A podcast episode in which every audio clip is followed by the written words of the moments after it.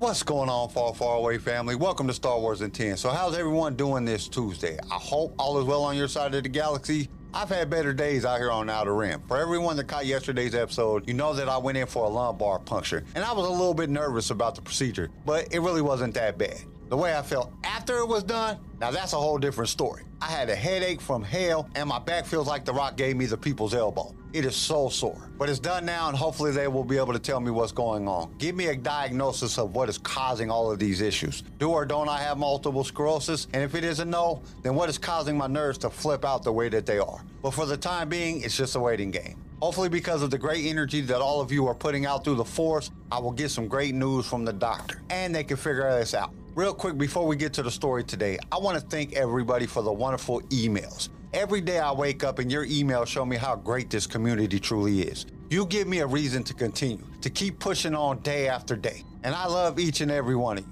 I couldn't keep this up without all of your support. So many times I just wake up and I just want to say, no, I ain't doing this no more. Then I read some of your emails and it gives me the courage and the will to say, I will never let the fans down. As long as I can speak, I will continue. And you are the reason that I go on. So thank you from the bottom of my heart for being the best fans in the world. I couldn't do it without you. Okay, okay, okay, okay. Too much mushy stuff. I'm about to start crying or something. I don't want to do that. We got a story to get to because when we left off yesterday, Serra's part in the universe had come to an end. The Huntress had took her out, and Zannah was struggling with herself. She was trying to figure out why she was unable to best Bane. So let's see what's happening now. But first, we got to drop the intro. What will you have? You are now tuned in to a Star Wars show, so just sit back and be ready to flow. Clear your mind of what you know, and let the force be the course of where we go. As we take this journey far, far away, now let's hear what Darth Vader has to say. We would be honored if you would join us. Zannah could do things with the force that Bane couldn't even attempt. She could attack the minds of her opponents, turning their own thoughts and dreams against them. During her apprenticeship, Bane had encouraged her in her studies of the magical arts. He had given her ancient texts filled with arcane rituals, urging her to expand her knowledge and push the boundaries of her talent. He had directed her training so that she could achieve her full potential. But he did not realize just how far she had come. In addition to the tomes her master had provided, Zannah had sought out her own sources of hidden Sith knowledge over the years. Practicing in secret, she had progressed far beyond Bane's expectations, learning new spells to unleash the dark side in ways he had never even imagined. Next time we meet, Master, I will show you just how powerful I have become. She had a feeling that meeting would be soon. Bane was out there, somewhere, plotting and planning for their next encounter. If she didn't find him soon, Zannah knew then he would find her. Night was falling by the time the Huntress returned to the camp. Bane had ordered her to bury Serra's body, not out of a sense of respect or honor, but simply to keep away scavengers and remove the corpse before it began to decay. To her credit, the Tochi hadn't protested or questioned his command. She either understood the need or trusted his judgment. While she was gone, Bane had collected kindling from a small woodpile at the back of the hut and started a fire to ward off the chill. The now stood before him, the glow of the flames transforming her red skin to a bright, sinister orange. You said you want me to teach you, he noted, crouching down to stir the fire with a stick. He held it in his left hand, his grip tight, to keep the tremor from returning. I want to learn the ways of the Sith. If you are to become my apprentice, you must cast away the chains of your old life. You must sever all ties to family and friends. I have none. You will not be able to return to your home. You must be willing to leave behind all your worldly possessions. Wealth and material goods mean nothing to me, she replied. I crave only power and purpose. With power, Anything you want or need can simply be taken. With purpose, your life has meaning. Bane nodded approvingly, stirring the fire once more before continuing. If you become my apprentice, who you were will cease to exist. You must be reborn in the ways of the dark side. I am ready, my lord.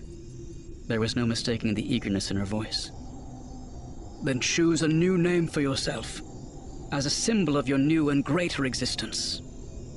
Cognus, she said after a moment's consideration. Bane was impressed. She understood that power rested not in her blades or her bloodlust, but in her knowledge, wisdom, and ability to see the future. A good name, he said, setting the stick down and rising to his full height. As he did so, the Iktotchi dropped to one knee before him and bowed her head. From this day forward, you are Darth, Cognus of the Sith, he said. I am ready to begin my training, Cognus replied, still down on one knee before him. Not yet, he said, walking past her and heading to the shuttles on the far side of the camp. There is still one important matter to take care of. Cognus jumped up to follow him. Your old apprentice, she guessed. Or was it a guess? Bane stopped and turned back toward her. Have you seen what will happen between me and my apprentice? Ever since I came to this world to meet the princess, I have dreamed of you both, Cognus admitted. But the meaning is unclear. Tell me what you've seen, Bane ordered. The details are always changing. Different locations, different worlds, different times of the day or night. At times I see her dead at your feet. Other times she is the victor. I have tried to make sense of it, but there are too many contradictions. The future of the Sith is precariously balanced between Zannah and myself, Bane explained. Whoever survives our confrontation will control the destiny of the Sith but our strength is too evenly matched for you to foresee the outcome. The Iktotchi didn't reply, pondering his words in silence. Bane left her alone to think on her first lesson, continuing on to her vessel. He passed the twin graves without a second glance. Climbing inside the shuttle, he set the com transmitter to the frequency of Zannah's personal shuttle and sent out a coded distress signal. Zannah had drifted off into a restless sleep, only to be awakened by a slow, steady beep from her control console. Examining the source, she saw it was a long-range distress call. Instead of being broadcast across multiple band lengths, however, this one was coming in on the Victory's private channel. Only one person besides her knew that frequency.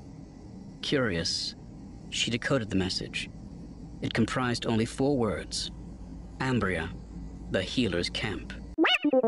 Okay, now this part starts with Zannah talking more about her abilities, how far her Sith sorcery had come, and all the spells that Bane was unaware of. She was way more powerful than he knows. That was how she would be able to best him. If it was me, I think I'd rather be cut down with a saber. Don't be messing with my mind. That's some scary stuff. Making me see stuff that ain't there, ugh, that's just creepy. But then it jumps to Bane and the Huntress. Bane is prepping her for what's to come, telling her what she will need to sacrifice to be a Sith. But the Huntress tells him that she has nothing, so she has nothing to lose. He tells her to choose a new name, and she picks Cognus. Bane likes the name because of its nature. Now, this is where things go bad, in my opinion. Bane asks Cognus what she's seen of Zannah in his battle. For a person that created the rule of two and decided the rules of the new Sith, he is always looking for a way to break them, trying to figure out a way to get the advantage. Okay, I guess that's really not that bad. We are not talking about someone with honor. They are the Sith. That's what they are supposed to do. But Cognus tells him that one time he lies at Zannah's feet, and another she lays at his.